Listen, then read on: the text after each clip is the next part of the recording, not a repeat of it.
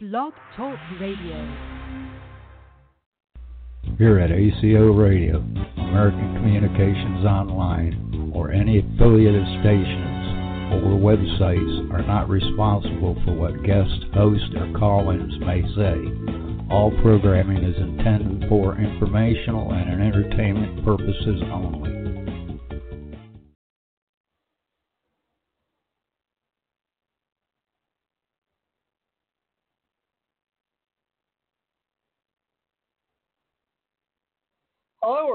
This is TJ Morris, also known as Theresa J. Morris on TJ Morris ET Radio. Welcome aboard, all you ground troops spinning around smartly on the planet. Hope you can hear me. I am doing this remote today, and uh, as usual, we're going to talk about UFOs today with Jan Aldrich, one of the oldest ufologists.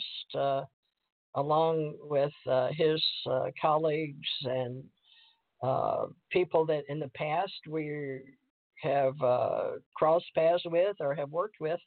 And I'm going to dial him now and uh, see if I can get Jan Aldrich on the line.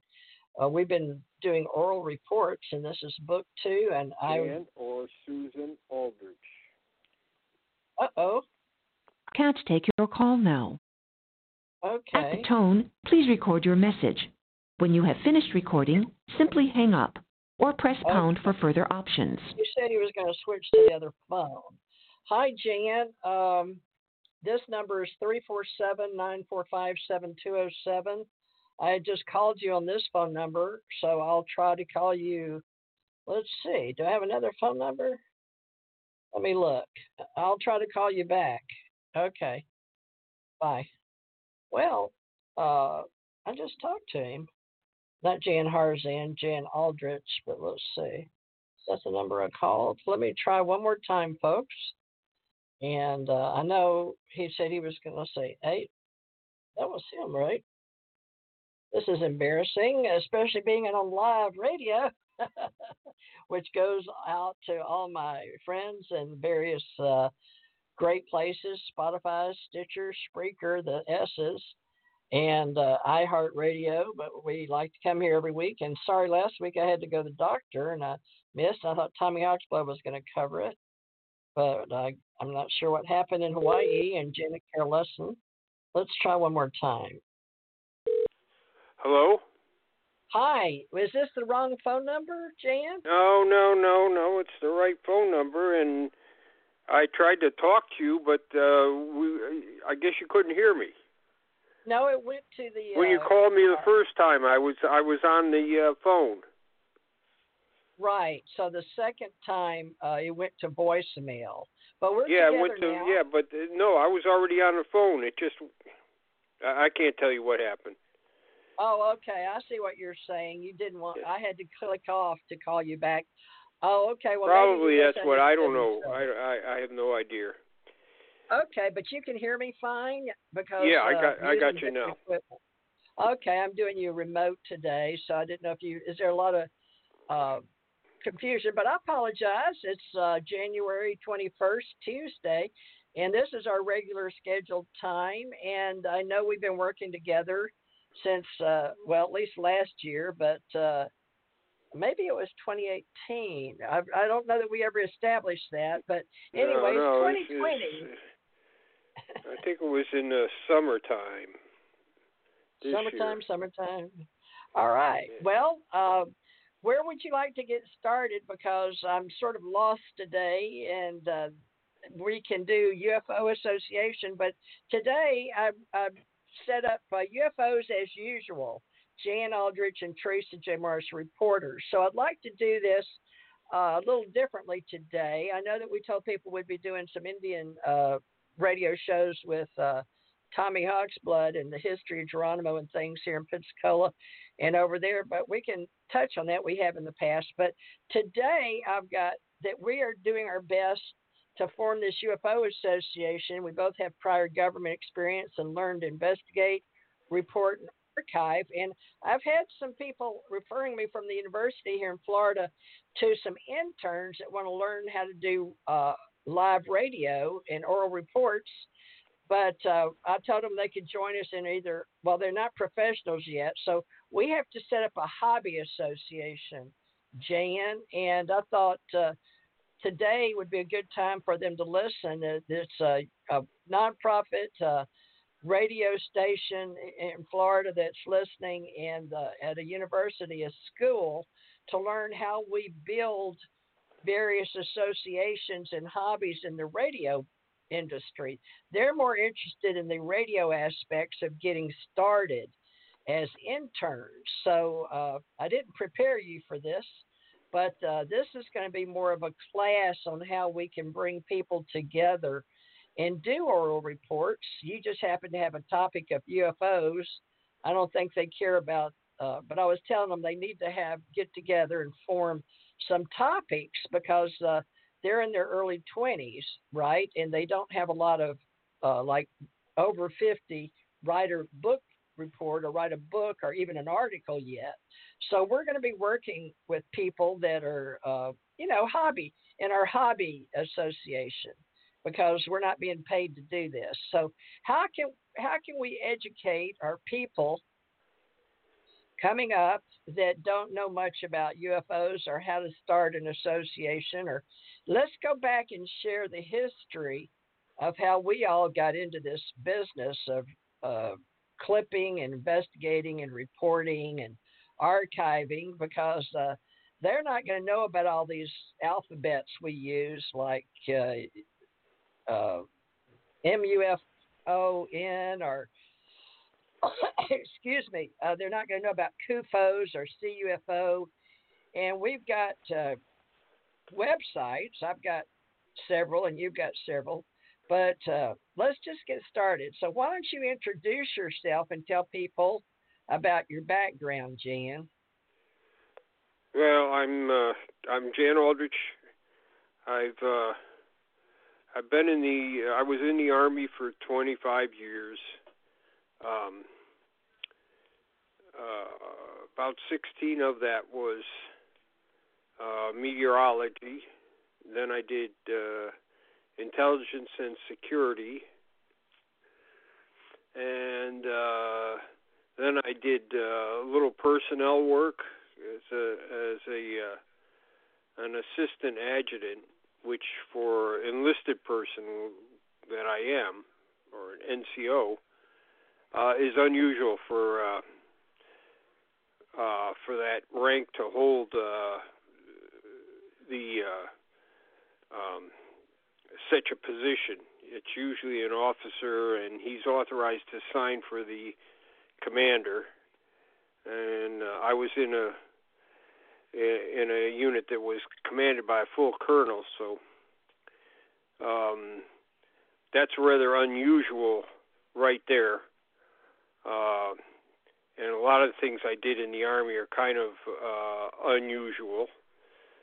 So uh, uh, then I then I did safety, and I was on a uh, two-star general staff as the safety man. Now I'm not trained in safety, but uh, we didn't have a, professional safety manager who uh, is supplied by the uh, by the army, a civilian. We and we weren't going to get one for about a year, so I I held that position. Um, another unusual thing. Uh, and when you when you get into those positions, you just have to do a lot of research and find out what the job entails. So that's uh, after the army. I worked for the post office for about uh, 25 years and now I'm retired.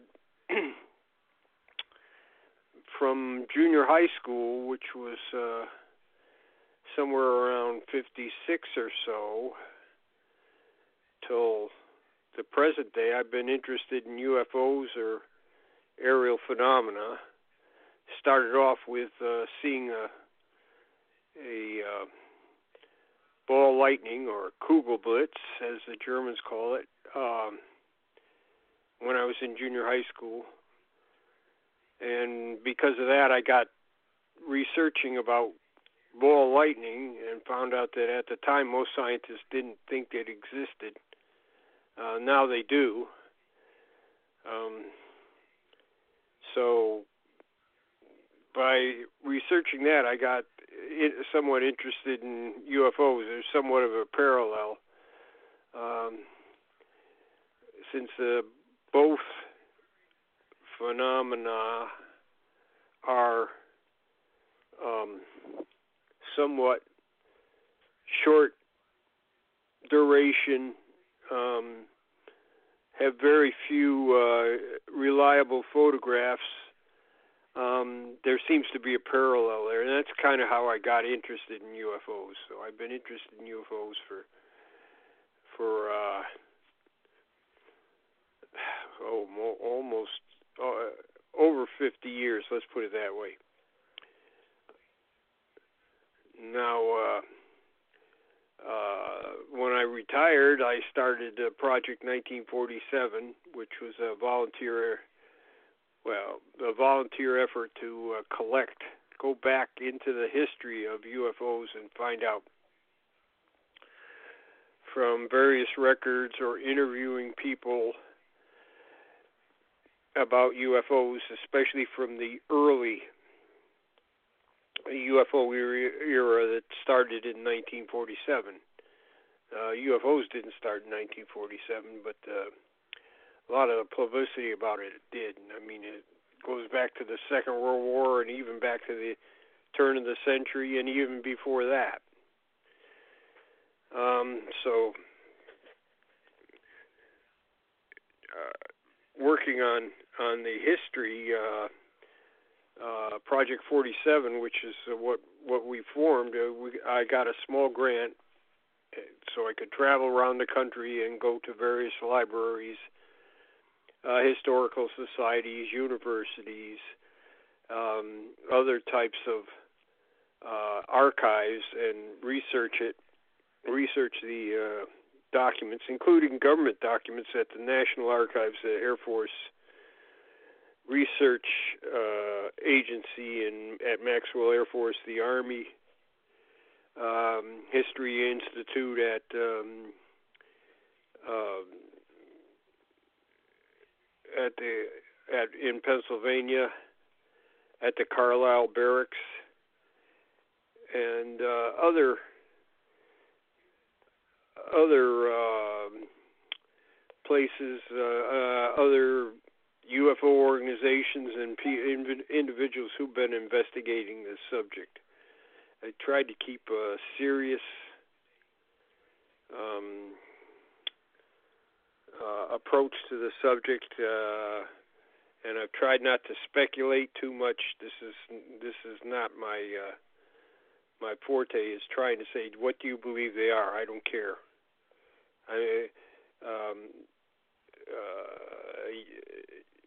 UFOs may be may not even exist, but the people that studied them, wrote about them, and investigated them do exist. So, as far as history, we could talk about you know Donald E. Keyhoe was head of NICAP, a UFO organization with over 10,000 people at one time, or the Air Force. I mean, the Air Force definitely exists. So. Um, that's that's my uh, my uh, goal is to uh, get some kind of a uh, idea of uh, how the government and other people interacted with the uh, with the phenomena. We have a uh, a short time ago we published a, scholarly text, UFOs and Government, and uh, it's in a number of universities now. It was it was recommended for university libraries by the uh, association that uh, actually recommends uh, books that that should be in in university collections. Um, the organization is called Choice, and the uh, the section on social and behavior scientists, uh, histories and geographic and area studies uh, uh, recommended this um, item for uh, for university libraries. So it's it's in a number of you know Yale, Harvard, overseas in universities uh, in Europe, and a uh, number of places in the United States. Um, it's a rather long tome, and we actually cite a lot of government documents in there. Uh, other than that, I'm also interested in the actual phenomena. So we, uh, unfortunately, these things don't come to a laboratory or uh, hang out where you can take pictures of them. It's all it's usually by chance. So we have uh, uh, the main way we we get uh, information is by interviewing witnesses. So I've interviewed uh, uh, hundreds of witnesses on this. Um, we've also done what's called uh, oral history. Uh, people that have been involved in the phenomena one way or another as witnesses, as investigators, as um, uh, government uh, uh, policymakers. Uh, we've uh, interviewed uh, uh, well, I haven't, but uh, I have helped in interviews of almost 50 people. Um, the main the main person that does uh, the interviews is Tom Tulien, and he has done over 200 interviews. Um, we have uh, there's also, of course, the universities are now doing a lot of oral history interviews, and surprisingly enough, every once in a while these things appear in a university um, oral history where the people recount their lives and any interesting incidents they have, and sometimes their interesting incidents are UFOs. Um, several general general officers have uh, have uh, inter- interviewed for like for uh, um, Texas uh, Texas uh, Tech U uh, uh, in in uh, in uh, West Texas there, and there's a there's a there's a fairly big library which archives which has a um, a pretty impressive uh, uh, collection of UFOs. So does uh, Rice University in Texas. Um, the University of New Mexico is setting up their own um, archives on on UFOs. So it is receiving some uh, serious attention now from academics. Um, we're uh, um, my uh, one of the things I'm doing right now is trying to scan uh, multiple files of people that have uh, either passed away or turned their files over to me, and we're trying to uh, reproduce these digitally, which is uh, a real pain in the neck because nothing is uniform. Some people use uh, data data sheets that are different sizes or little pieces of paper and things like that. It's a, and then of course what we have is one of the main sources is newspapers and doing researches in newspapers. Uh, back to in 1947, when there were uh, 11,000 newspapers in North America, um, we've sc- screened a n- number of newspapers. Uh, which I had to do by going to individual states and going to the historical society. But now you can do it online uh, for those that are online. But there's still many that aren't online, so you have to go and um, visit places and dig these things out. I'm I'm planning to go to Yale later on this year, and uh, they have a large collection of South African newspapers, which I I have to uh, scan by looking at each each uh, day's newspaper and reading through there. Um, also, after you get things uh, more or less, uh, um, you you get your uh, interviews or newspaper clippings or journal articles. Uh, try to put some of these in some kind of order and look for uh, repeating patterns. Um, right now, one of the things I'm looking for right in front of me is uh, electromagnetic interference from these things, and uh, in the uh, one of the UFO uh, uh, publications that's fairly good called the UFO Evidence, uh, edited by Richard Hall um, back in '64. Uh, he had slightly over a hundred uh, accounts of these uh, electromagnetic interferences with radios and actually stopping vehicles, some doing something to make the vehicles stop, which we still are sort of puzzled by. Um, and he had a hundred of these things. Well, I, I've just updated his um, catalog, and just for for the time frame of his catalog, which stopped in '63, I've already got 200. So managed to double that, and it's mostly from, like I say, interviews, um, newspaper clippings, uh, reports from the Air Force Project, Blue Book, and other sources. So that's kind of an overview of what I've I've been doing since uh, since I've retired from the military. Okay, I was on mute. Well, we've got people that do know that they're professionals and get paid to investigate, and then we have paid journalists, investigative reporters, and journalists such as uh, Linda Moulton Howe.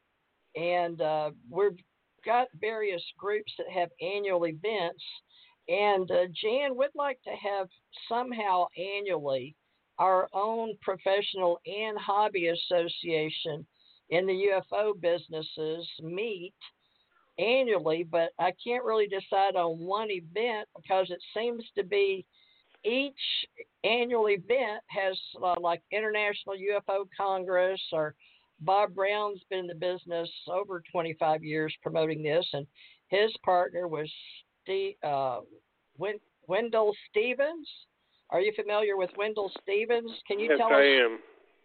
Can you tell us about him and anything about all these events where people gather and uh, how you watched them grow since uh, you got out of the army or started uh, working? Maybe we should start at CUFOS or give people a little history of uh, groups and how ours is starting in 2020. But we're going to try to combine all the good that you've learned on how to do it in 2020. So these uh, kids in the university that are listening to us I want to join our hobby association, they may have time to go and do collect stuff, and that's we're we're under education. But uh, let's start with associations and how they started doing their events because I'd like to meet you and have one annually uh, somewhere, but it's been suggested we meet uh, where we can both meet in a, where there's an international airport. But we've got, you know, Hawaii wants to meet with us, and then here we are in Pensacola, Florida area where all the uh, Blue Angels and all the Navy people.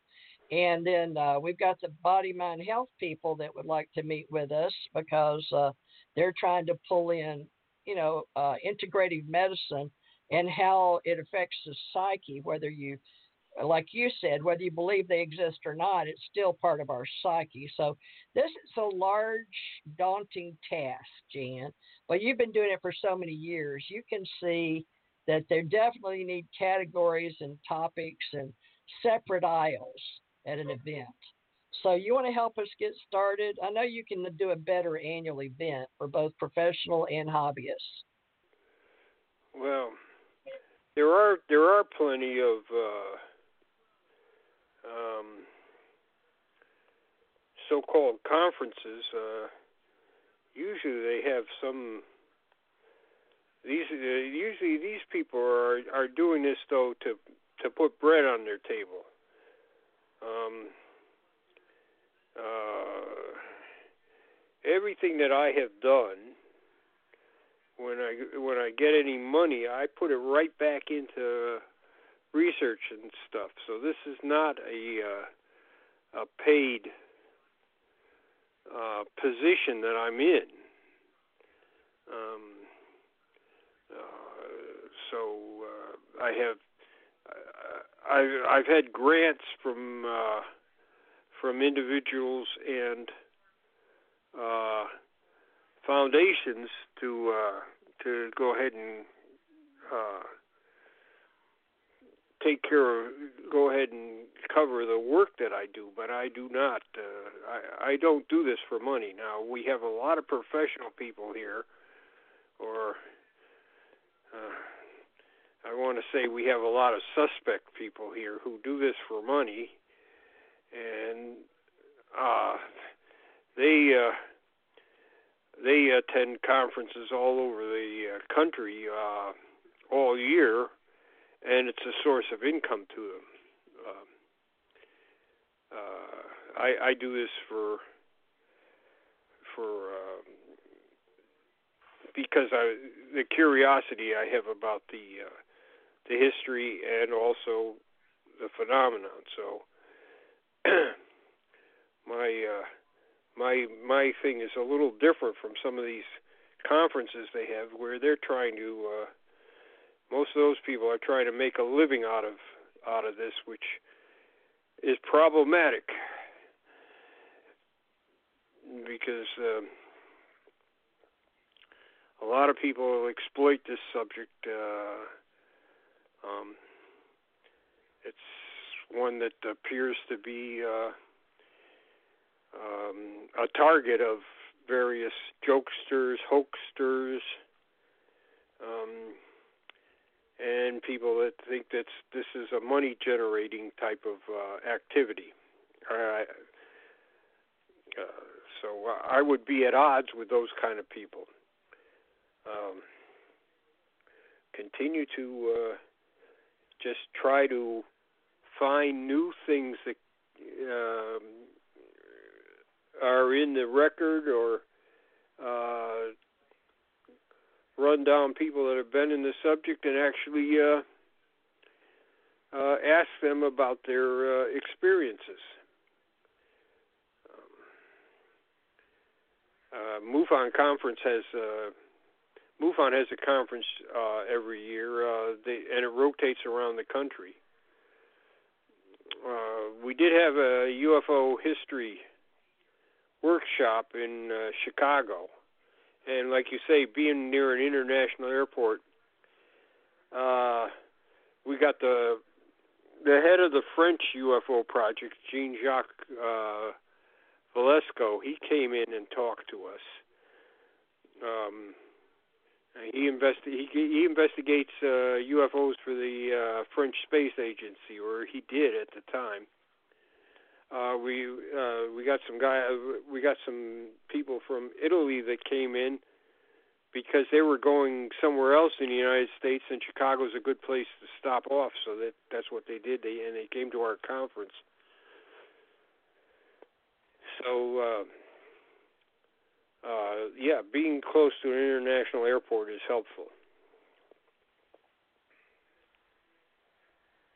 Well, would you say that our UFO Association can we help? Uh, we've got a new group I've started on Facebook called Space Travel Advocates because I live in the South and my husband worked at NASA and my children grew up with their grandfather working for Grumman and uh, their other grandfather TVA Authority and then their father working at NASA and then my next husband Thomas R. Morris working for the U.S. Army like you did, out of country.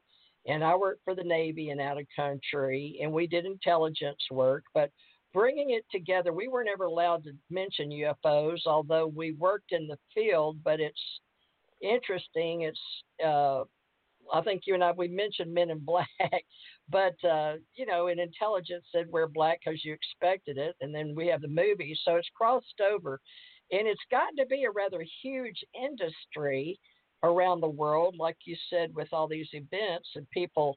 We write have authors, which I've got an authors book club, and TJ Mars Publishing, but I'm not in it for the money, nor have I ever made. I think I've made three, four thousand maybe in ten years like passive income. And this passive income and helping people that are world leaders and especially American uh, competitive uh, forum. They have the competitive forum with the bankers and uh, the people that lead uh, unions or associations. And but this one that I'm doing is going to be. You and I talked about remembering who's who as part of it we can have an honorarium for people, uh, including Stan T. Friedman. He got an award, and I put his little uh, email in one of my books uh, to help at least have a memory of. Uh, it's not written properly, but I'm starting American Communications Online Guidebook. But for you and me running this UFO Association, I started the name back with Stanton Friedman, and George Filer said, "Don't leave him out." But I'm sure uh, we we want to start. And remember, I promised, I didn't promise, I agreed to help J. Allen Hynek. So a lot of people might not know that we have a history, even though we're starting officially in 2020. You and I probably started last year, but we we've just been doing radio shows like book one, and this is part of book two, to get oral reports so we can start letting people we don't want this information to go away folks and it and it takes so much time to write and remember all the people. So we're doing this off the cuff but we do want a professional association for people business to business and we want a hobby association so we can train and intern people that will come and help people like uh, Jan here that needs scanners and clippers and people in your area around the world to go and get reports. So it's a it's a huge task, but I'm doing my best. At least let's get organized with Jan and use him and also Barry Greenwood and his friends to help us get this hobby association. Uh, it may change to UAP association, we don't know, but under UFO association, was what I agreed to. But I told J. Allen Hynek I'd keep up uh, the business, but I couldn't at the time because I was still wearing a uniform. But now that I'm retired and I've got time, and my husband's passed and my daughter's passed, to work with Jan and to do this because I already did radio anyway. So, how do we bring all our uh, future eh, content and get it archived in our cyberspace. And, and right now, Jan and I both pay for our own websites and we've got our own people, but we're trying to pull this together. Now, Jan, you know, you go to an annual meeting anyway in Chicago, but you're that closed meeting. We can invite our new hobbyists or trainees or interns from the universities, but we can get them to have hobby associations. Right now, I'm starting a radio club uh, here in Florida in the Panhandle to help train some people in radio, but they don't have anything to talk about. But some of them said they were interested in UFOs, but they don't know how to do any of this. So we're just going to do ACO Club for right now. And then when people are interested in a topic, we'll put them in that hobby association, which may be UFO association, right? Now you could help us separate. Uh, I don't know if you want to say UFO Association is a hobby association, but since we're not paid, we're volunteers. So how do we deal with that? It's still a a hobby to you, isn't it?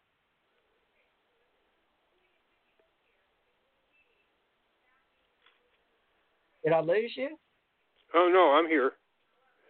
So... Okay, but you're a hobbyist, but we need to get it. We can do the who's who. I don't mind putting people in a directory but we have to decide what association to put them in. and I guess they'll tell us if they're a professional or a hobbyist, right? Let's uh, well, I'm Richard. A, you know, I, I I'm a historian. I'm a, I you know I I graduated with a history degree, so that's that's one of the reasons I do UFO history because it's uh, uh, you know I have some experience in what uh, and some education in uh, involved in history, so that's that's one thing. And well, where would we put you? Uh, would we put you in a professional based on our? Uh, well, there are, you know, uh, how can you say who is a professional? Usually, a professional is somebody that's salaried. Well, we need to. Uh, You know, I've I'm got- I, I, I'm saying that. Uh, yeah, let me look Uh, and see the difference. Professional. I'm going to look it up. Professional associations versus. Uh, this is just. I don't know. Uh, I just don't want the responsibility in hobby associations. So maybe you can help me decide uh, professional and hobby associations. Uh, ACO Professional Association says professional and hobby associations. Okay, so what is the difference? Uh, that's something. Well, if people do it as passive, there's an in between too. Let me see what passive income is. Passive, earn passive income.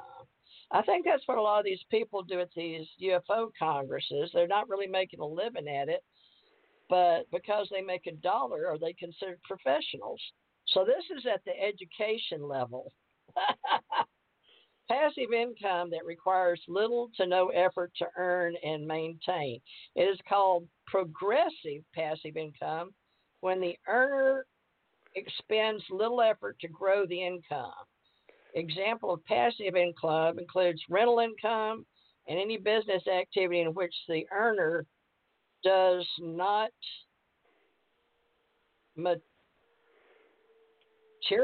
participate.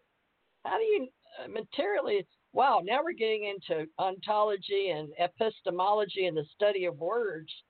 Wow. Okay. Well, how how will we know, Jan? Can you write up? Do y'all have anything written up already for CUFOS and MUFON? But we need one for our professional, our hobby, or both. Uh, an association, UFO association. We're not professional. We're not a hobby, or what are we? What are you and I? I don't know. What I are you? consider myself. I, I consider myself a professional because I'll put my knowledge up against anybody's. Now, uh, I just uh, uh, talked to this Canadian professor in uh, um, in Canada is writing a book about UFOs, and we had uh, we had exchange about uh, he, wanted cer- certain information, and he's you know he's he's talking about this uh, uh, Julian Hennessy in uh, in Europe, and he says, "Well, uh, uh, do you know Julian Hennessy?" I said, "Yes, quite well." And he says, "Well, uh, uh, he's a uh, uh, he's a UFO buff, right? He's a UFO Okay. hobbyist." And I said, "No, he probably knows more than even if you've been working on your book for a couple of years. I think he knows more than you do." Whoa. Uh, so, and then he, uh, what he was uh, researching was the, uh, uh, there was a document written in 1948 that said the UFOs were uh, probably interplanetary vehicles by the Air Force. It was an internal document. It never became an official document, but it was in there. So he says, "Well, this is just a uh, a legend, right? There's no uh, there's no information that proves that." And I said, "Yes, there is. Now it's secondary and tertiary sources." Because not only was a report written up, but the uh, the UFO uh, project at the time also had to send in um, uh, reports, and their conclusion was mentioned in one of these reports. And he says, Well, do you have that report? And I said, No, but I know what the title and and date was. So he says, Well, that's that's how. So how do you know what what it said in the report? And I said, Because I have uh, a Navy uh, engineer who's who analyzed the Air Force's report, and he quoted from it. So that's how we know what was in the report.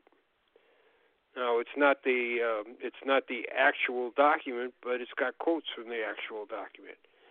And I gave him all the references, and he said, "Well, this is," he said, I, he said, if you read a UFO book, they they always refer to some kind of evidence, but they never give you citations that somebody can go and look up.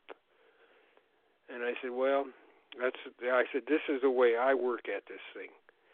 So he says, well, that's you know that's that's the kind of thing I want. I want somewhere where I can go and explain where I've got this information from. So that was. They want uh, to cite their sources as. Uh, right, right, and and a lot of people don't uh, cite their sources, or they don't even understand the sources. They say this is a Bolender memo. It's not a memo. It's a staff study. Um, uh, Twining memo. It's not Twining's memo. He signed it. He signed it because it was the opinion. It's the corporate opinion of the uh, Air Materiel Command at the time in 1947. It's not a, his memo. He is signing for the command, and that's that's at this late date. It's it's hard to believe that people don't understand uh, even basic military uh, correspondence and uh, administrative procedures. how it relates. Yeah. Right. I worked. I worked with uh, with classifying documents as well as the JAG office, but I've been trained to do what you and I are doing today, and I never understood all the training and why they put millions in me to do what I'm doing today. Now that I'm retired.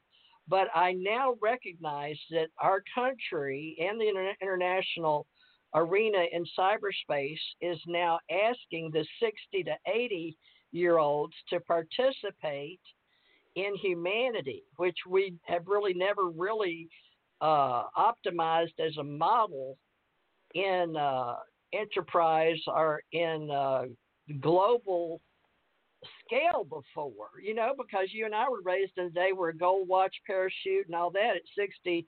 But now I'm, and I was just listening to this group today on C SPAN or somewhere with all these presidents of uh, different associations together for the competitive forum, including the University of Arizona, you know, different people, the Bank of America president, all these people on a forum to help us. And they're saying that people mine your age, 60 to 80 to, and they're even going to do 90, have have to they want to work they want to do things and that we have to redo even the universities. They've not to restructure they're going to totally reinvent how we're doing the entire global population including university level education level. So you know there's going to be the 20 year span for the 20 year olds to 40 40 to 60 where they cut us off pretty much and told us, even our MPs, I was talking to one, he was 63, he had to get out. He didn't even want to get out of the military, but because he was 63, they were kicking him out, literally, out of the out of the army. So there's 60 to 80 now that some of them are still fit, and they were talking about. And I've got, uh, you know, a doctor that teaches yoga and anthropology, and he has a master in psychology in Hawaii. That's in my Ace Folk Life Society. You know, they study uh, history, but from a anthropology type of window. You and I are pulling all these. You and I are historians, but we're we've been in libraries. We've spent a lot of our time reading books. We've spent a lot of time in our government. We understand working classified material, and also now the kids of today are calling me and wanting to be in our group, but they don't have any training. So we have a we're going to have to figure out an internship But this is a whole new thing for right in the time that we want to have all this stuff for the elders to do and help. They're also saying, you and I both know this, that they're going from UFO to USO to UAP to ASCO and alien contact and alienologists versus ufologists. And you know the historians like Richard Dolan versus Micah, Michael Salla from Australia. You know, you know what I'm saying. We've got all this internal stuff and strife, and even the events. I just had a friend of mine on radio, this radio, go on record, meaning YouTube, uh, that he is he was going to be. He was bragging on social media that he was going to be a speaker at a uh, UFO event, and he cited. I'm not going to mention it, any names because, uh, but it's true fact. And, and later on, folks, if you want to know who I was talking about, just email me uh, tjmarsagency at gmail.com and I'll tell you. But uh, he's been told after all this planning and promoting that he is now going to not be a speaker at a UFO event, one of the huge, large ones with a history, Jan. And it shocked me but what happened is it was just like the Corey Goode, Richard Dolan deal with MUFON and Jan Harzan. Remember the 50th anniversary at MUFON? This is inside loop talk, really. But the point is, there are people making choices at these conferences at who is professional or who is uh, nuts and bolts and mechanical type and where they want the history to go versus those that may be working with movies, Hollywood, television, fiction. It's almost getting like nonfiction versus fiction, and the historians want it historically accurate, which would be you and me as well. But they do cross over. So this is what would you call this? A new movement, a new paradigm. It's it's everything. But I don't know how to explain all this to the kids coming in. So it's up to us to sort of organize the library, so to speak. it's not just paranormal either. I moved you and me today from paranormal, where I usually keep our UFO association, to education today. So our category today is education, Jan. Uh-huh. But you uh-huh. see what I'm saying? So right. we're public. We're cat. Our category is education. And our tags are ACO Association, UFO Association, American Communications Online, ACIR Radio, Jan Aldrich, and Theresa J. Morris. Now, what can we do with this? Because I do not want to lose uh, accountability for the fact that you and I have already done radio shows where you collect and archive, you help CUFOS. uh, J. Allen Hynek, we're doing that history. We've talked about it on the UFO and crossing over into the History Channel. But also, uh, we've got kids that need to know how to get into the business and out of the, the radio business, is the one I'm talking to today. But they needed content. So you were elected because I was called today for the university and for the two people to listen to us today to train in radio, but I'm not using my radio voice so much. But the thing is, you've got to have the content right. And now they want to join and be interned into association into radio. And why not use this topic? Except that it's in our business, we know it's gotten controversial due to the events. And my point is, now they're deciding after somebody goes out in social media and on their websites and on their YouTube channels and talk about going to be a big speaker at one of these huge UFO events out in the West. And now he's not going to go because it's the owner's right uh, to decide, okay, well, we've decided not to have you as a speaker. But this is what you and I can address with our new founded interest in bringing all this together, but recognizing the old guys, who's who in our web directory, Who's Who directory. So there's a need for what you and I are doing right now, Jan. I just want you to know that. But we can't decide who who will and won't be speakers, but there's a flavor of who's professional and who's doing it just for a hobby. So go back to that phone call today. You were talking with that man. Would he be interested in being in our UFO association as a no, no, he's a skeptic. He he thinks that the whole business is um, the whole business is uh, hooey. Great. It's, uh, it's, Well- uh, see, it's most academics do not believe that there's anything to this. Great. Uh, so, do they even know there's a history to it? Yeah, well, this guy does. He's writing on a history. I, I know another fellow from the University of Pennsylvania who writes who writes uh, uh, on this, and he has a he has a grant from uh, from the Smithsonian to do a history book on on UFOs. But I know that he's he's he's going to approach it from the idea that there is nothing to it. Great. Uh, so this so is affecting history this and is money. this is the way this is the way that you talk about professionals. The professionals do not figure that there is anything to this. so they're already going in biased. There, you can't. How do you get a grant and be biased? Aren't they supposed to be unbiased? Well, you know, I told them. I said, I said, I I, uh, I had a long talk with them, and I said, uh, look, the Smithsonian is uh, anti-UFO. Um, so uh, how are you going to do this? And he says, well, you know, I don't care because my credentials are established. But he said my approach is not that uh, uh, this is a uh, uh, this is uh, an important topic to uh, to today's culture. That it's just It uh, is. It's part of our, uh, who we well, are. well, you can say that, but um, the consensus is that it is not. Well, what about our space travel advocates? We're just starting that. I've gotten a call to do space travel advocates because these kids don't understand why from NASA, my own kids, I can't even explain why we dropped the ball in 1973. They're like, what happened? Dad died, and his picture's in NASA here in Florida on the wall. But mom, why aren't we going in space and Mars and all that? So do we join the Mars Society and all those people want us to go to Mars? Or uh, the space travel advocacy is about us getting in space, you know, and it's going to be a social media group.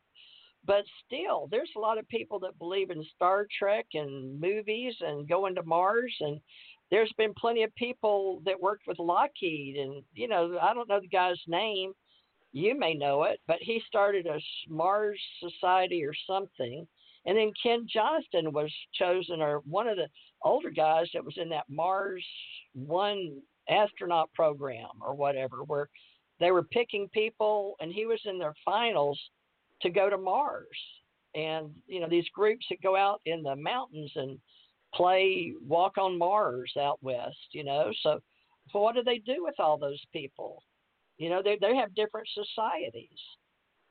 Uh, they're not all crazy. They're just wanting to work with getting us to, you know, they don't have to work for NASA or Grumman or Lockheed, but a lot of these space agencies, they're competing now, I guess, with Elon Musk and uh, who's the Virgin Airlines, Sir Richard Branson, you know, different people like that, if that makes any Well, sense. You know, uh, expo- exploring space and UFOs are two different things, and uh, so that's Why it doesn't have to be. We've got the Space Force well. coming up.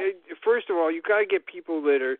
Uh, NASA doesn't want to go near UFOs, so um, that's one thing right there. So they, you know they're not interested.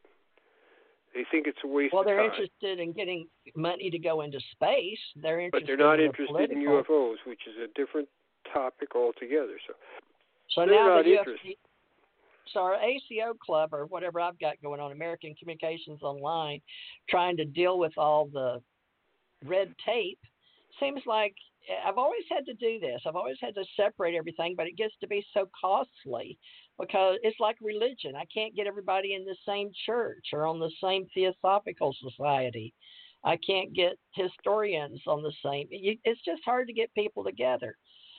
Well, But- like I said, the, UFOs is not a reputable topic for discussion. Now I say it is, and my argument is that uh, it doesn't matter if UFOs exist or not. That be uh, there's a, a long history of people writing, studying, uh, being involved in government programs, and uh, you can study that. Um, well, how do we separate science and history? Like you said, NASA, but look at the History Channel. But people are yeah. Look at the History how... Channel. Look at the History okay. Channel. What a piece of junk! What a terrible organization. They used to actually make good uh, documentaries. Every one of those documentaries, or every one of the Project Blue Book things that they've done about Hynek, has been a uh, stupid, absolutely stupid. Has nothing to do with history. Um, it's more entertainment. It's like it's um, t- entertainment. It's just it's just entertainment. Now, didn't do anything like that. Now his son, who was not interested in UFOs when Hynek was alive, is giving his okay to everything. Um, so they're using his son as the expert. Yes, or. And and I've always said that uh, Hynek had an interesting life, and if you actually told the truth instead of some a couple of jerk writers coming up with some kind of a a uh, um, script. yeah. Uh, it's a, not a rather a documentary. a rather uh, um, uh, bad science fiction if you actually look at some of the things that Hynek did during his life, or some of the cases he investigated, you you could do that, and it'd be more interesting than, uh, like I say, these hack writers. Um, wow! So and I talked to some authors. of them, and I, and I told them, I said, "What are you doing?" Well, you got to understand, it's entertainment. I said, "No, you're purporting." You started out saying this is this is what happened with Dr. Hynek. I said, no, he didn't. Even, half the cases they have him investigating, he didn't even touch. Wow. But he well, did all kinds of things that were really interesting and and, and uh, like I said, he almost got killed in South America. Now that would that seems to be something you could make a show out of. And a documentary. you could just tell the truth, and it's it's it's fantastic enough like that. But no, we've got to we've got to say people, our honorable people like the uh, um, uh, Lieutenant Gorman in uh, uh, uh, in one of the first episodes. Uh, uh, a uh, a case that Hynek did not investigate. He didn't investigate right. that. He didn't go out there and talk to Gorman. They got Gorman oh, going oh, crazy and and holding holding his wife hostage. Give me a break. Oh my! Oh, oh my. No. It's terrible. It's terrible. So people, okay. So let's look at so that. then, how are you? If that's the kind of stuff that's presented uh, as what we do, or what you know what's what's happened how do you get people to take this thing seriously oh, especially no, academics okay. you can't you you know they're going to say they're going to look at one of those episodes and say this is so silly i i don't want to be associated with it Great. So here we are, historical documentation. So the History Channel is supposed to be doing history, but they're doing document. It looks like They're doing entertainment now. Not.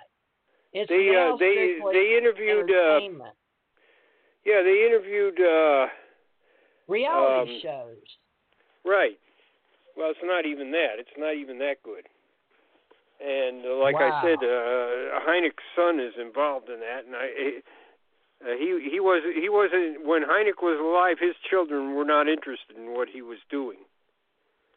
Um, so I'm sure he's getting some kind of consulting fee for this thing. Uh, they they uh, they sent me a thing and said, "Would you uh, would you come on at the end and talk about these cases?" I said, "No, I won't." Because I, I, I'm validating what you do. So I'm not going to do that. I said, if you just take some time to look at the case, you can dramatize this so it's as interesting as anything you can make up in your mind. Okay, if you so really look go. at some of these cases. It's how people are spending the money and they're rewriting history, but not properly, and that's not fair to us right. or our children.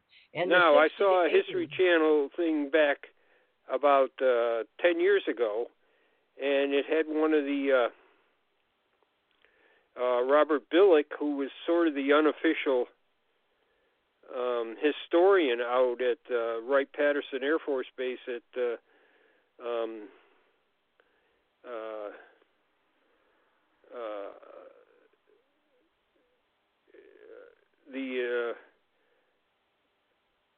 uh, uh, the ATIC there. He he goes all the way back to when it was T two. So so during the war he was he was there, and you know, like I said, he's sort of the unofficial historian, and uh, just by seeing that thing, I learned a lot because it was actually done as a history documentary about what happened out there as air, uh, intelligence at um, at Wright Patterson. It was not a UFO documentary. It was just a documentary about how they did things day to day and one of the some of the things they were involved in. It was very interesting. And uh, one of the pre- people that we interviewed for our uh, oral history program was Billick. Um, so I, I got to check what the History Channel said about him against what what he had told us in his oral history. It was very good, but now they become a bunch of uh, hack writers. So they're just oh, uh, yeah, real pain in the neck now. Well, um, we've got ancient aliens and all this other stuff. Uh, um, secret files and I don't know half a dozen of them on there now. They're just um, half of them are uh, don't have any basis in reality. They are uh, um, there's people sitting around and writing second-rate science fiction.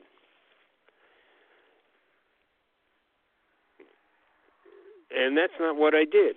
Now, uh, I went on the Smithsonian. Smithsonian had a a, a multi-part UFO um, uh, program about UFOs, and I went on with uh, with the Smithsonian, and I talked about the 1952 um, uh, August um, uh, UFO sighting at Kirtland Air Force Base, New Mexico, when they when uh, one of the pilots actually shot at a UFO. So uh, uh, it's in it's in Ruppelt's book. It's the it's it's one of his first chapters in there, and he talks about it. And so I went beyond what he said about it and researched it further. And uh, we found, uh, Tom and I found the intelligence officer that was present at the time, and we interviewed him. So now we know a little bit more about this. Now Ruppelt discussed Ruppelt discussed this at the uh, at the uh, Robertson panel at the CIA well, everybody thinks that oh, there's nothing about the Robertson panel uh, except whatever uh, Frederick Durant wrote about it, and that's not true. One of the scientists actually made notes of what went on at the panel. Dr. Thornton Page kept notes, and Ruppelt told about the uh, Kirtland Air Force Base thing, so this is another source of information about it. And so when we when the the Smithsonian people started interviewing me on this, they just wanted me to read back to them or uh, give back to them what Ruppelt said. And I said, no, this is wrong. Ruppelt's got it wrong here. So how do you know? And I said, because we talked to the intelligence officer. We know what the heck was going on there. He was able to give us in, insight into what was happening at this sighting. So what Ruppelt wrote in his book, it's not exactly the way things happened. And I said, then we've got the uh, notes from the scientist, and they were surprised because they just really they, being the Smithsonian, of course, they're they're anti UFO anyways. Um, they were surprised. They said, "How did you get this stuff?" And I said, "By uh, research, a lot of research. We had to find the people that were involved, and luckily we were able to find the name. And then we found we we looked throughout the country uh, for this guy's name, and called him up and asked him if he would interview on, with us, and he did.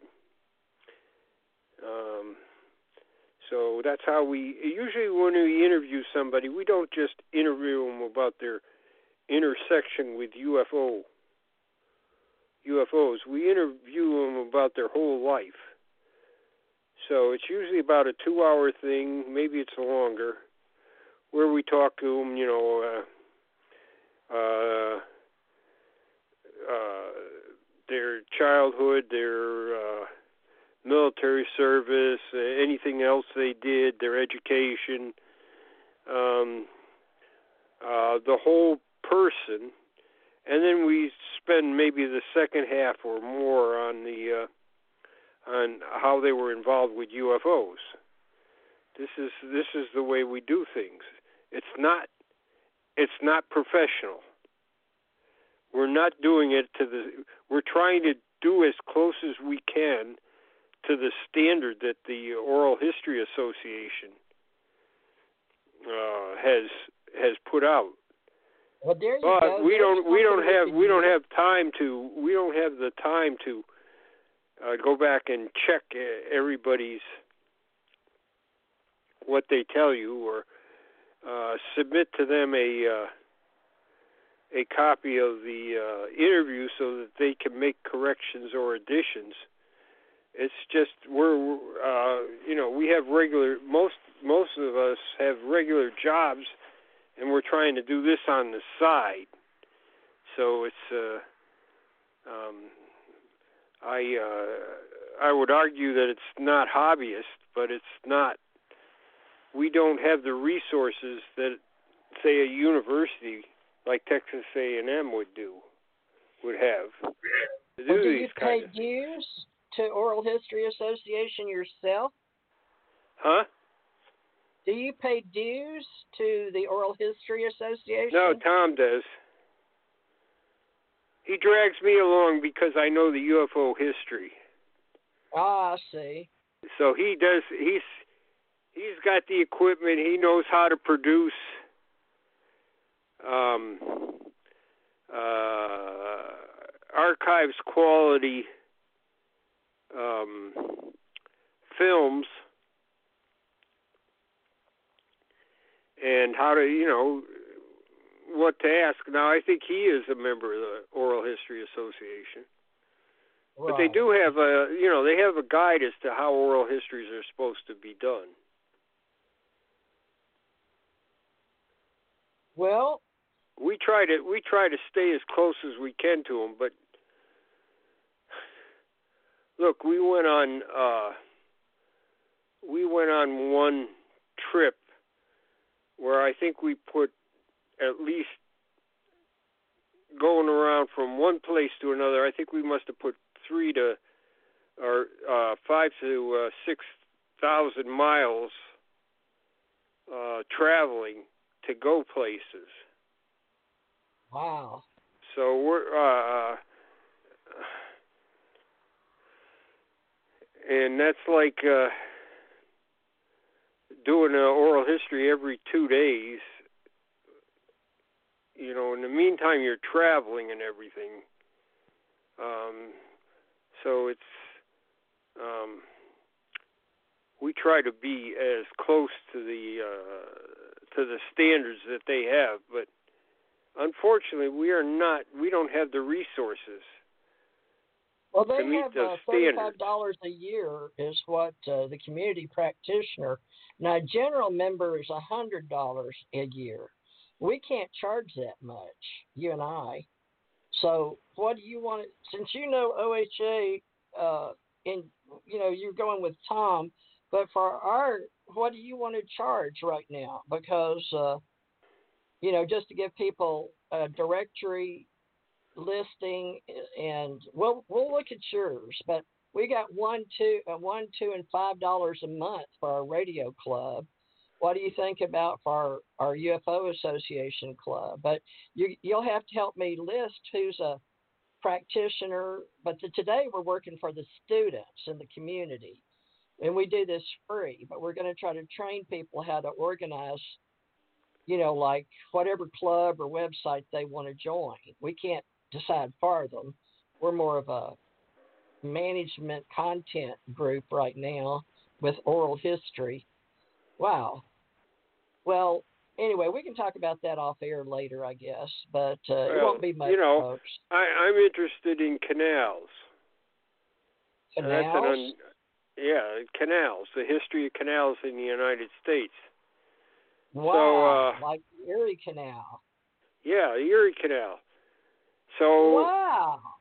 so I wanted I there you could take trips on the Erie Canal, but uh, nice. yeah, but it's it's limited. You know, you got to get a early reservation, and you got to do, you know.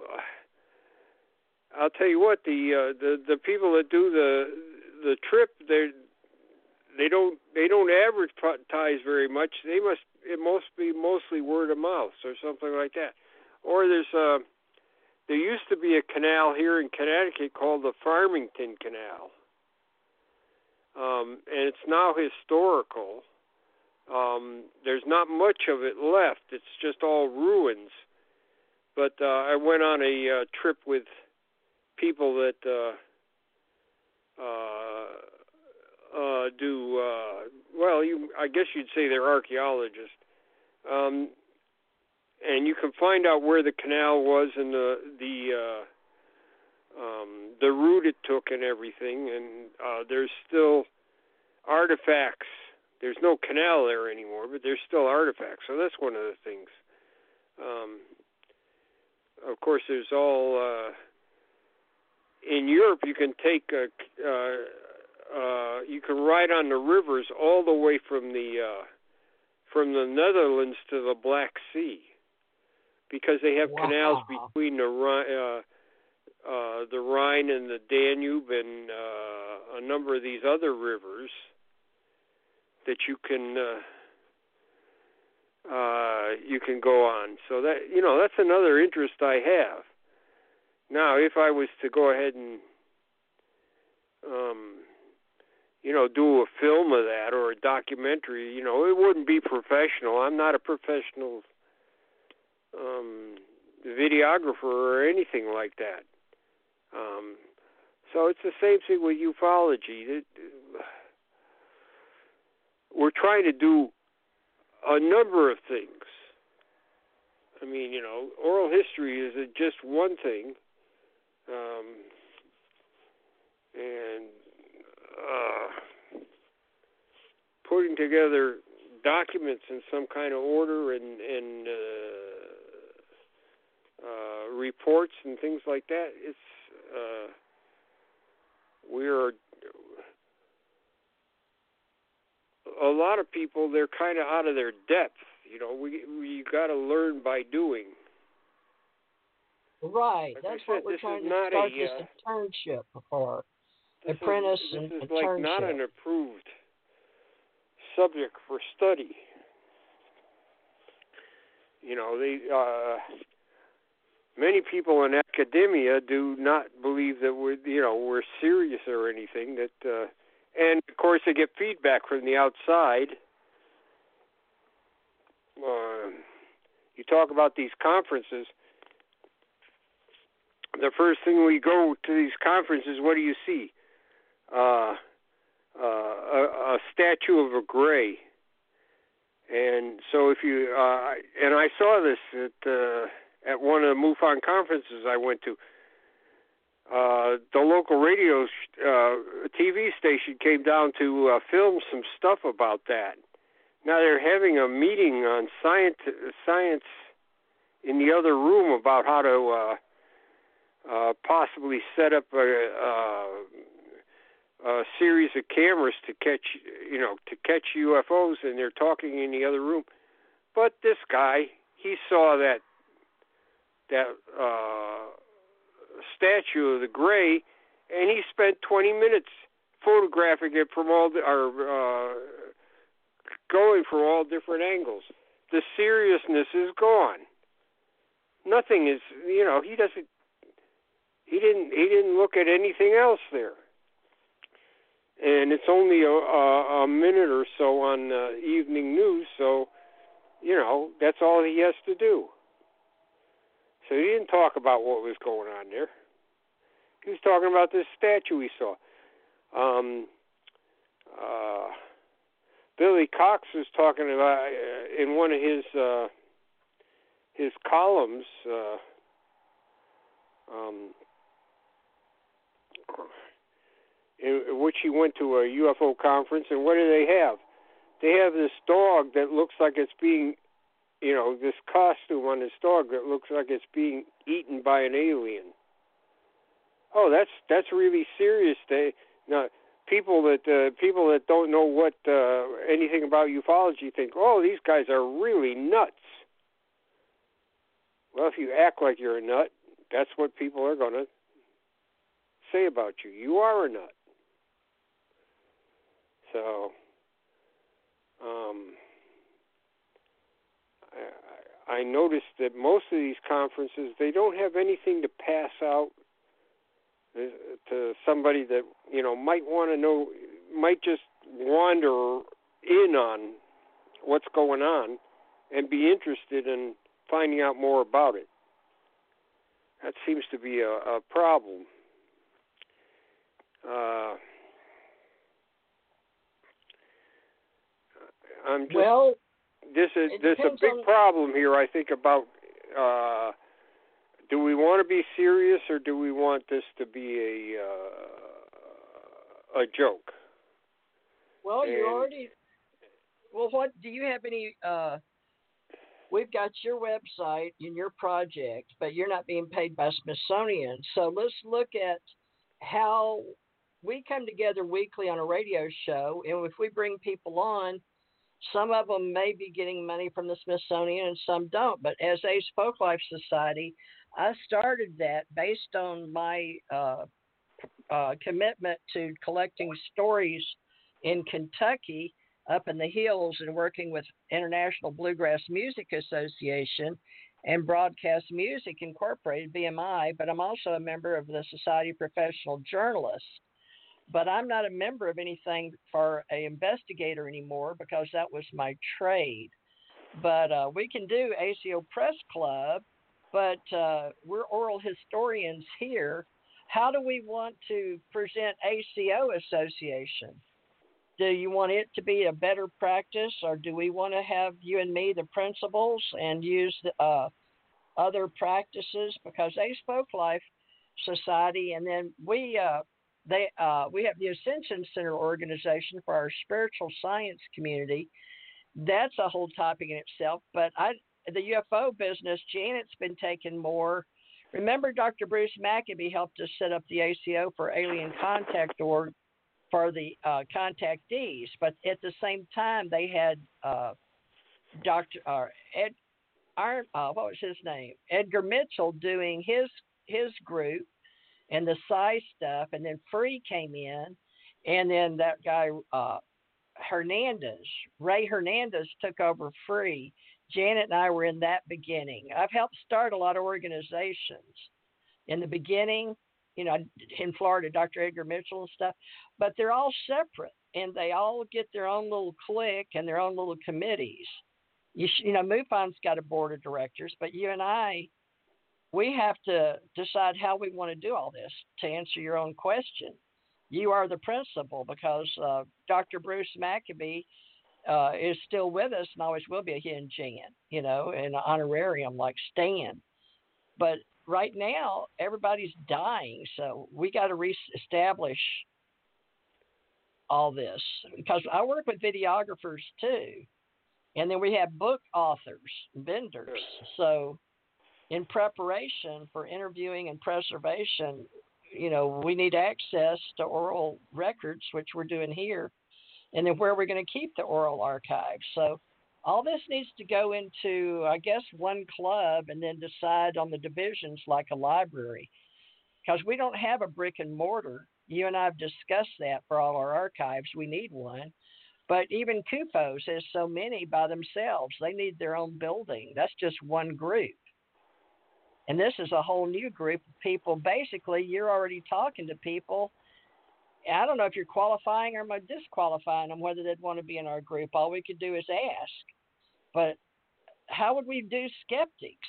You know what I'm saying? If they hear this guy approaches you and says, I need your help, I'm writing this book, I need the information, and I'm going to get paid by Smithsonian eh, because I got a grant. But you're helping them with information, which I'm sure you don't mind. But you know, you used to get money yourself. Like look at Bigelow and uh, MUFON and uh, what is that group you're in? They used to pay you, but they don't anymore. What was that group? UFO groups. You know what I'm uh, talking uh, nobody, about? Nobody, uh, no, I, I got grants. Nobody ever paid me. Oh, that Oh, grant. Okay, well, well yeah, yeah, but I mean, the Smithsonian gave me, you know, three hundred dollars, and that was mostly expenses and stuff. Um, okay, so you turn in. Like yeah, I, I told him. I said, look, uh, that's usually what I tell people. I said, look, I don't want to come on a, a radio or a television program with you because what it's going to be, you're going to get a skeptic, and then you're going to get a believer, and I said, I'm not a believer. And I said, if you, you don't need a skeptic, I'm skeptical myself. Uh, so, uh, but uh, this is the only way you, you guys know how to do this kind of a program. You get one guy to sh- to talk about his side, and then you get somebody else that com- is completely opposite to talk about his side. I said, I don't want to play cowboys and Indians. I'm way beyond that. That's six years old. I said, if you want to hear about what I've done in my research, that's fine. I said, I am very skeptical when I do things. I don't accept everything. I I check it over and over and over again. So I said, I don't need, and, and especially somebody that's a degreed astronomer that comes on afterwards and, and brags about, well, I never investigate any UFO cases, but I could just tell you that this is wrong. Well, if you just never investigate anything, then you don't know. And I, well, I'm tired of that. So usually I tell them, hey, if I'm going to be on your program, it's thirty dollars an hour and uh, uh, minimum of ten hours, and that usually everybody's gone. They don't want to. They don't. They don't want to talk to me then, because they want to. They they want to get somebody that comes on for free. So the Smithsonian actually, you know, say, yeah, yeah, we'll pay that. You know, which is nothing. Well, you know, if Stan Friedman, if Stan Friedman uh, came on a uh, a, a TV show, he got automatically two thousand dollars. Wow. Yeah, that was sort of set standard. Yeah, that's the standard because he was a he was a AFTRA or whatever the uh, organization is that uh, are uh, TV personalities. Right. and so he has to get AFTRA. paid at at scale, whatever it is now. I think when That's he first started, it was two thousand dollars. I don't know what it is now. Yeah, SAG-AFTRA. We just had the SAG-AFTRA. SAG after awards. or whatever it is. Yeah, I'm not sure what Yeah. the organization. He was well, in that's more Hollywood film industry.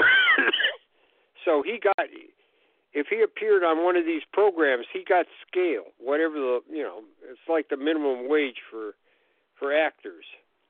Right. Well, he helped me start this, and then I, like I put in my book, he and I were doing books, but he and I, he had a New York agent, but uh, I was talking to him when he was getting stuff going well, years and years ago, which you know, in J. Allen Hynek. But we're old timers now. And what do we want to do based on our history with the kids coming up today that want to do oral history on radio? And they don't care the content, they just want to get into radio. But you didn't come to help me to do radio. I came to help you with the J. Allen Hynek and the uh, CUFOS stuff Right. because I sort of committed to J. Allen Hynek. But you committed, well, you and Barry Greenwood committed to help CUFOS, uh, the new director, right? Whoever, I don't even know who the new director is. I apologize. I keep forgetting his name. Mark Rodeghier. Okay, but you still like helping him, right? Right. So And I have I have yet to talk to him. I know you and I were going to have him on a radio show, but we'll we'll plan one in the future once we get our act together here. I'm just going to use OHA for you and me right now. I'll put that on this website. General membership $100, Emergence independent 75, student 35, life member 1000 and partner member 450. I'll let you know if anybody joins. but I'll put it on today's show. That'll give us OHA model uh, for uh, starting so something. so actually, uh, I mean, you don't need much equipment to have a a podcast or something, and that's how a lot of people start out with a podcast. okay. and so you Well- don't need much you know uh and uh, in a lot of cases they are paying to use uh professional equipment and they may even provide an engineer to run the equipment you know to get the and if you uh, do other things like uh various um things up from podcasts where you're actually doing uh, uh, documentary films and things like that. Um, uh, a lot of people just, you know, they just they just start out doing this. So, I mean, not everybody's a television reporter or anything. Uh, um, uh, and like you say, people don't, you know, they they might like to, they just want content that people might be interested in. See, you like uh, here I live in Will, uh, near Willimantic, Connecticut, and uh, years ago they had uh, frog armies What? during the Revolutionary War. So somebody could come on, some local historian or a local person that uh, collects legends and things, and they can talk about the frog fight at Willimantic. so if you go around the towns around Willimantic, you will find everywhere there's frogs. There's a bridge in Willimantic over the river there that's got got frogs sitting at the uh, big statues about ten ten foot tall of frogs uh, at the bottom of the bridge. They call it the Frog Bridge. Why do they call them frog wars, though? I mean, It was really a frog war. For some reason, these um, uh, there were frogs in this one pond, and these other frogs came, and it was a big battle between them. and it was so it was i mean the people were so amazed they you know they they made drawings and and and wrote up things about what they saw and everything and so everything around here is is it has something to do with frogs i went to a Wow. restaurant uh uh i used to go to a restaurant when i was in the um in the post office when i was at uh uh, when I used to get loaned out to another post office and coming back, I used to eat at a restaurant that was called Rivet. You know, like the frogs make that name, that uh, Yeah. that noise. So, uh, and you know, there's uh, all frogs all over the place, and in the window and everything, there's a stained glass frog. So, I mean that that is that is something you know content that. Uh, you know somebody uh, that's doing uh, um, uh, such a program would be interested in in doing that, even though they're not particularly interested in the subject. It's just an unusual thing. Um, wow. I had no idea. So that's really is that American history?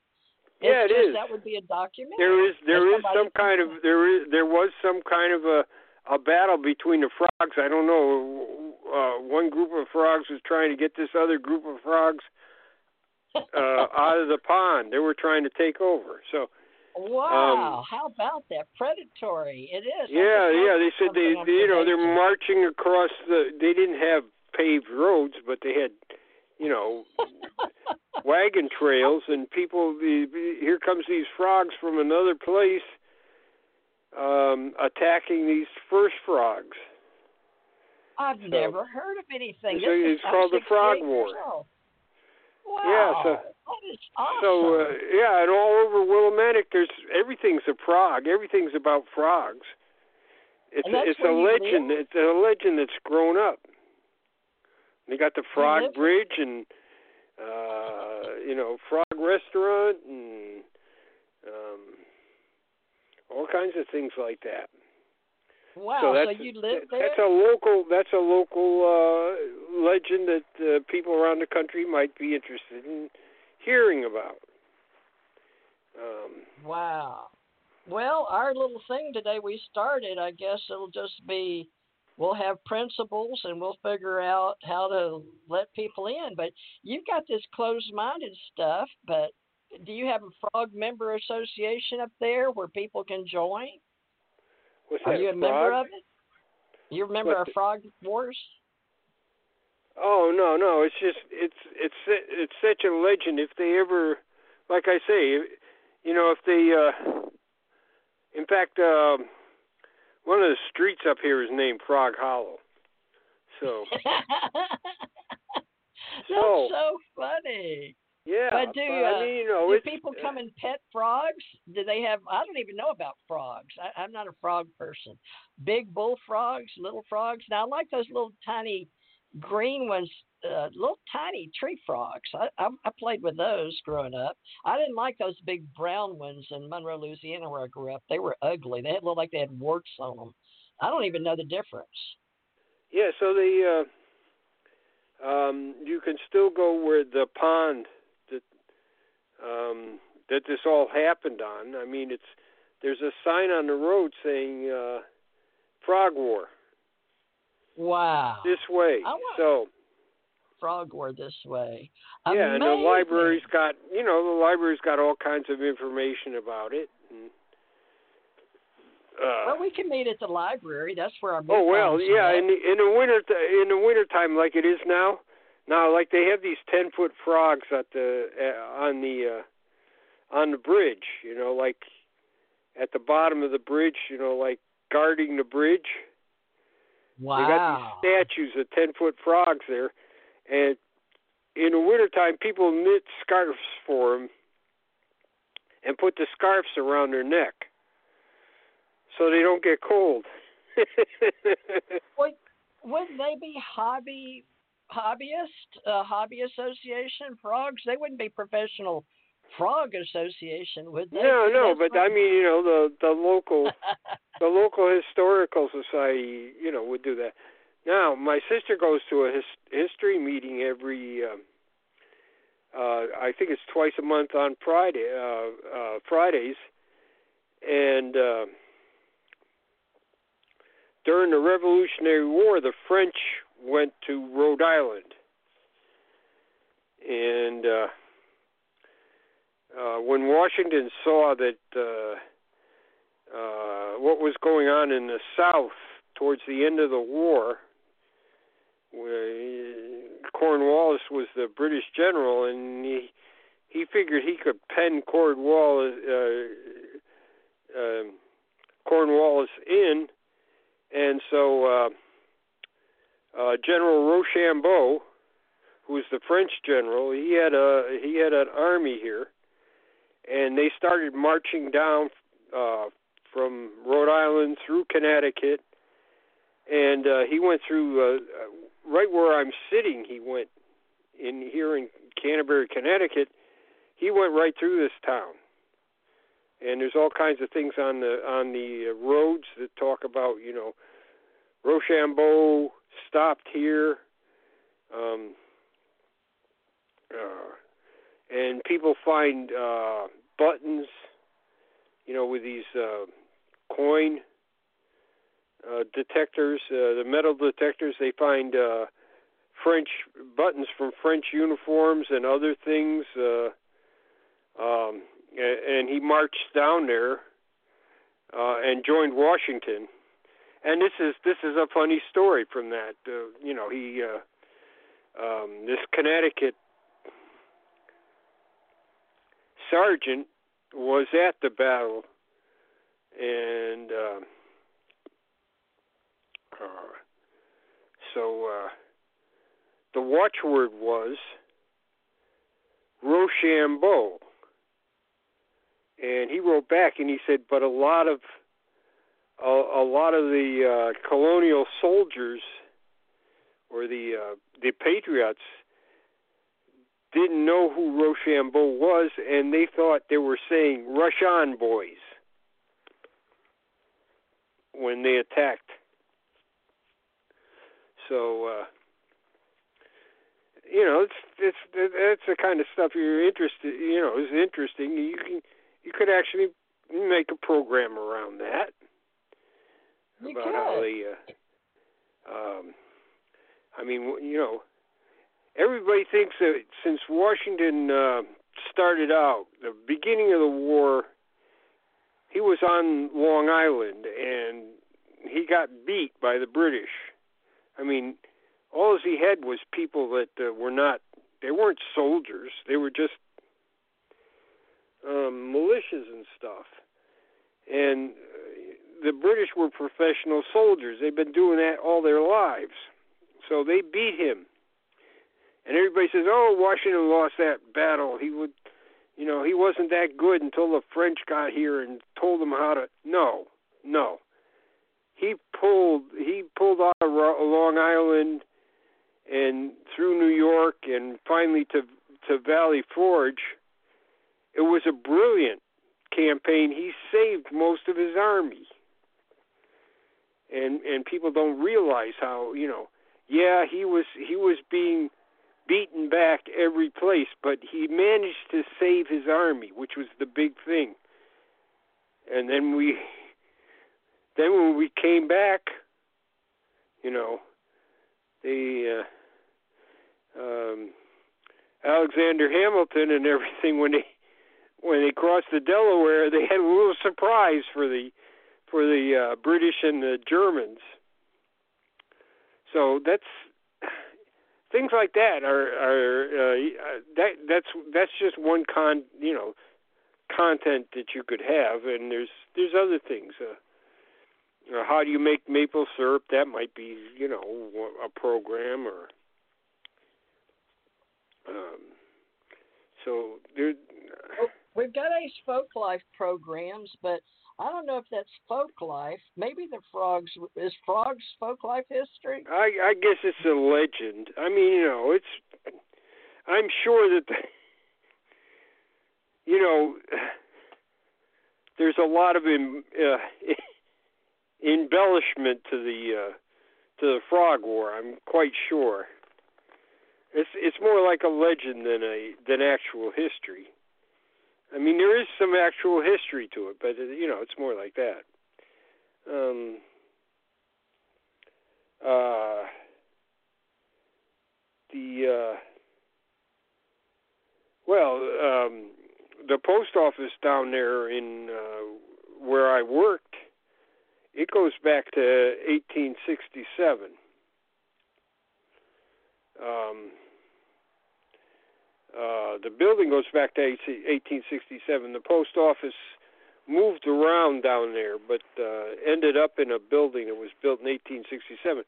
And next to it is a is an inn, and it used to be on the stagecoach run. So the stagecoach used to stop at the inn, and people could uh, get out. And they had, you know, even in those days, they had umbrellas at the. Uh, and they had a little outdoor thing where you know in the summertime people could sit outdoors and get a drink and uh you know take a rest uh during the stagecoach run and then uh during the civil war or after the Civil War, it became a sanatorium for the, some of the wounded uh, soldiers, and so there's all kinds of interesting things you can talk about, like that. Just anything, and that's what a lot of people do on these, you know, podcasts and other things. They're just looking for content. They're not interested in the subject per se, like you said. Right. So we've got this one we've started as an oral history group, but it's mainly about UFOs. But you're a historian, and like you said, you're interested in canals. So we could do a weekly show besides this one, but we won't, don't want to give up on the his, UFO history. Yeah. So well, we you know, I'm interested in railroads too. You know, the- it's just I don't do much with that stuff now because I I am like I say I'm I'm getting towards the end and I want to finish off scanning this stuff and uh arranging arranging things the uh somebody else could take over What do you think? when I when Allied? I uh when I leave uh so it's uh the Allied Command Organization oral history, it can be everything, can it? Or do you think it should be military only? I don't know. It's you know, uh there's so many things about the military that are uh people don't know about.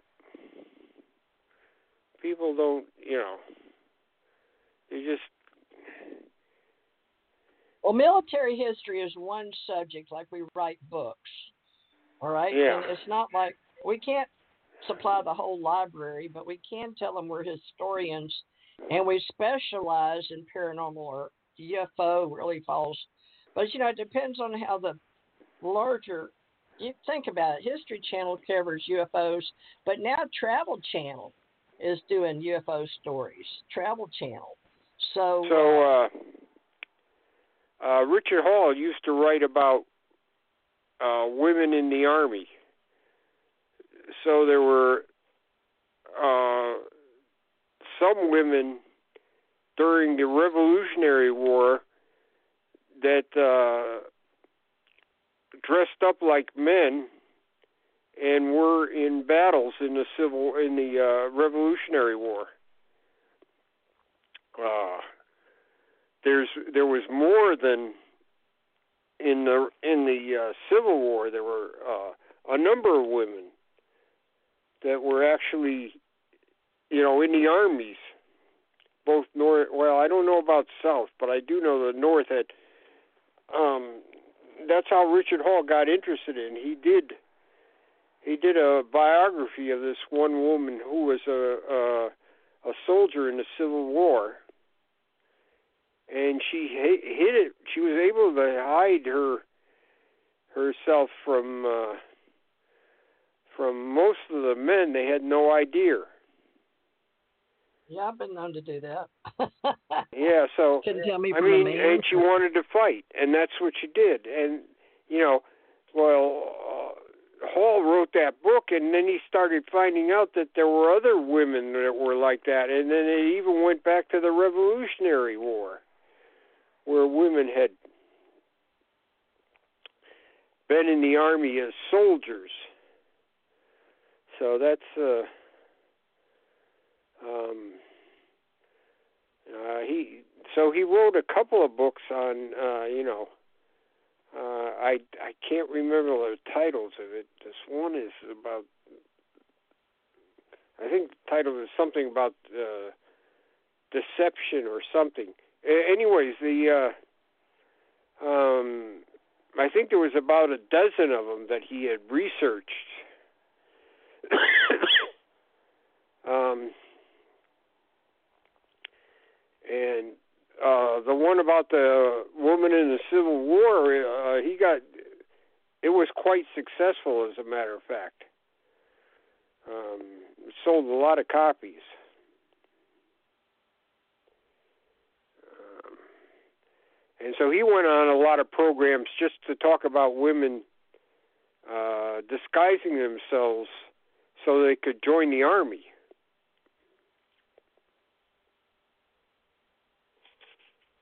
Well, can we put space travel advocates? That's an interesting uh, social media group. I don't know how many are in it. I put you in it, but are you? You're about. I hope you're in it because you got the did- the UFO things are blending over. I've got the UFO Secret Space Group, Allied Command, uh, military history, alien contact orators history. That's the one with Bruce Maccabee. You know the ACO that we're doing, but uh, I guess we'll just have a general membership if anybody wants to join, and then we'll put them on the radio. You know, we'll give them a, a show. We can give them an hour show as part of the benefits or something. I don't know, but uh, you you're only committed to two hours a week. Is is uh, but you let me know if it grows or we start having people come in and want to do more. I'll let you know. Right. So, uh, but uh, now, uh, are you in the? I, I think I've got.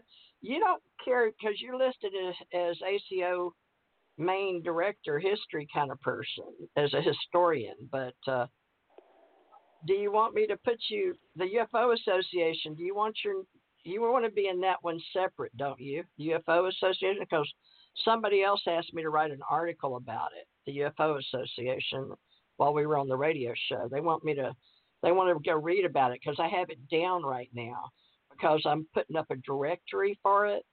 Uh, But ACO Club app, I'll put that on this show so at least you can find. But uh, it's mostly people wanting the social media, but they don't like to pay for that. They want to be in the free groups and social media, right? But the sure. professionals, That's that. You know, that's what's killing all these groups and everything, because they can't get any Right. money. Exactly. Uh, uh, you know, everything's got to be for free. Well, you know who's making the money. Then you can't it? run. Then you can't run anything. Um, right. Yeah. So it's. uh That's what happened to all the UFO groups. Uh There used to be. They used to be all over the place. But everybody wants it for free. They want free information. So uh all these little UFO journals all over the place, they went out of business. Right. Well, they got you and me right now, and Stan's Yeah. gone. George Filer's got his nice archives out there, but he's always been a writer for MUFON and the newsletter. It was him and Stan back in 2008, and there was James Carrion, and, and then Jan Harzan came in. And Right. now it's much more professional with a California office, and Jan Harzan gets paid, and a couple other people get paid, you know, in the office. And then they they have all their money for their annual events off of their website domain, what they get for membership, but they got international membership. Did the government really infiltrate that, or is that because Bigelow? Give us a story. Let's get back on the UFO. We got nine minutes. Give us the story on Bigelow and MUFON, because you were in on that sign MUFON, and what were the three groups that were helping Bigelow? The three organizations. Oh, uh, uh, Fund for UFO Research, uh, uh, Center for UFO Studies, and MUFON. There you go. So that's history right there, folks, right here. UFOs, as usual, Jan Aldrich and Theresa J. Morris, reporters. And we have, go ahead. Now Bigelow just said he was gonna he was gonna provide the money, and the coalition, the three groups, were gonna provide how it was spent. But Bigelow is not that kind of a person. He's got to he's got to have his finger in it somehow. So he let them do what they wanted to for a while, and then he just said, "Hey, well, I'm not going to give any more money unless you do what I want." Oh, well, are we going to say that to people? We're not going to give them any more money unless they do what we want them to. Well, you know, uh, like I said, uh, Bigelow didn't like my project at all. Uh, so- okay.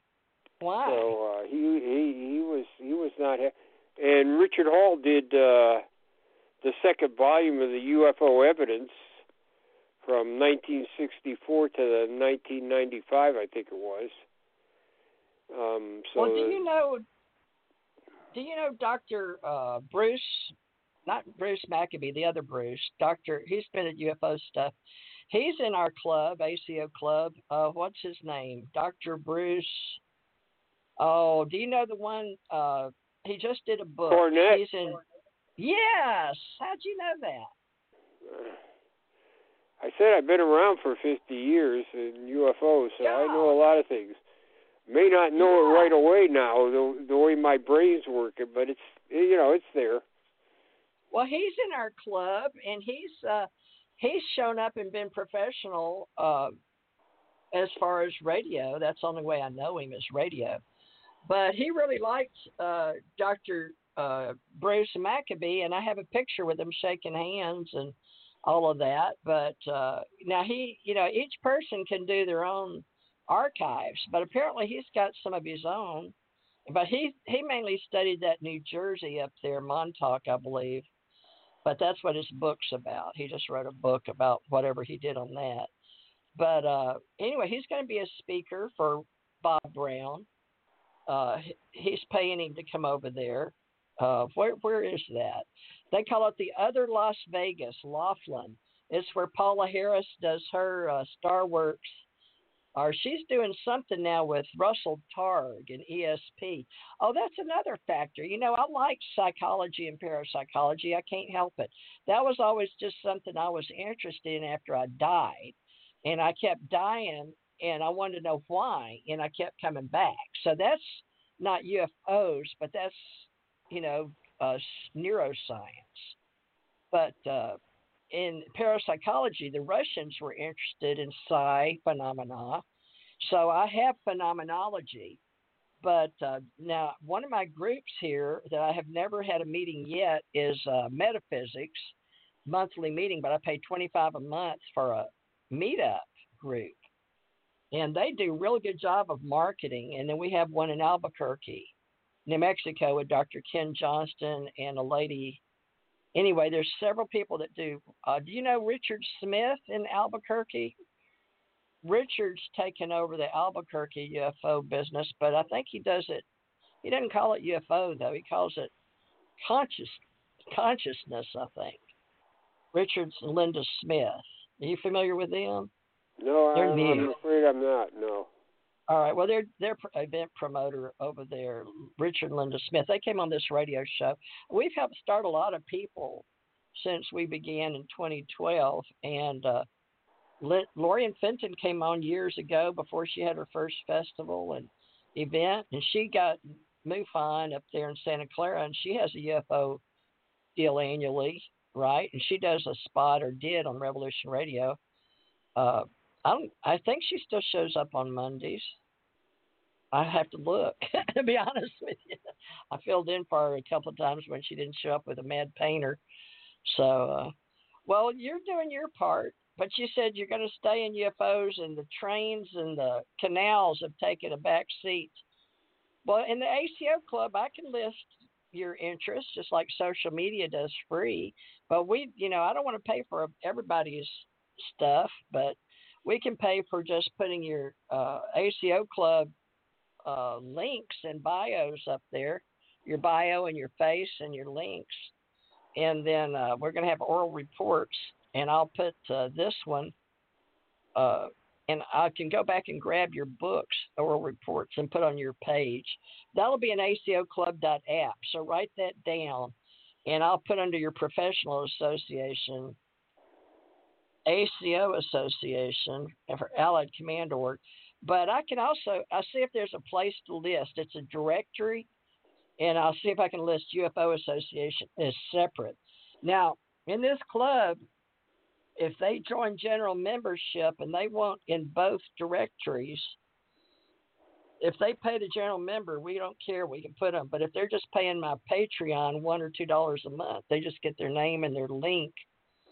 Uh, to help run this company uh, or this community or whatever they call it these days in social media. I don't know with all the free ones. Let me see who this is. This may be Tommy. Let me see. Somebody called in at the last minute. Is that you, Tommy? Hello? Somebody just tuned in, but I can't hear them. That may be Tommy. But you're live and on the air, whoever you are. Hi, it's me, Ronnie. Who? It's me, Ronnie. Can you hear me? Oh, Ronnie Dawson. How y'all doing? Hey, this is Ronnie Dawson down in Texas. Yeah. Oh, okay. Yeah, you're in our club, right? Yeah, how are you doing? Oh, okay. Uh, Lonnie, this is Right. Jan. Jan Yeah, I is heard, the heard you guys original. were talking about UFOs. Oh, okay, okay. Yeah, uh, Lonnie Dawson uh, registered under Patreon, Jan, and he has a page on ACO, and uh, he can help us decide too, Jan, at all the whether we put them both in UFO or. But Lonnie, you're you're uh, new at his history, right? You're in the uh, with Dr. Bruce in in Texas branch, right? I I guess I'm not really sure. I'll just I join this thing, so All right. Well, this I is think I am Jan with Dr. Bruce, I believe. Jan, this is uh, is it Lonnie or Ronnie? Ronnie, isn't it? Yeah, Ronnie with the With R. Okay, Right. Ronnie, this is Jan. He's our original uh, director, like uh, Dr. Bruce Maccabee used to be, and and then we got your friend uh, you've met. Now, Jan, uh, Ronnie met Dr. Bruce. We were just talking about in El Paso at a UAP meeting they have there.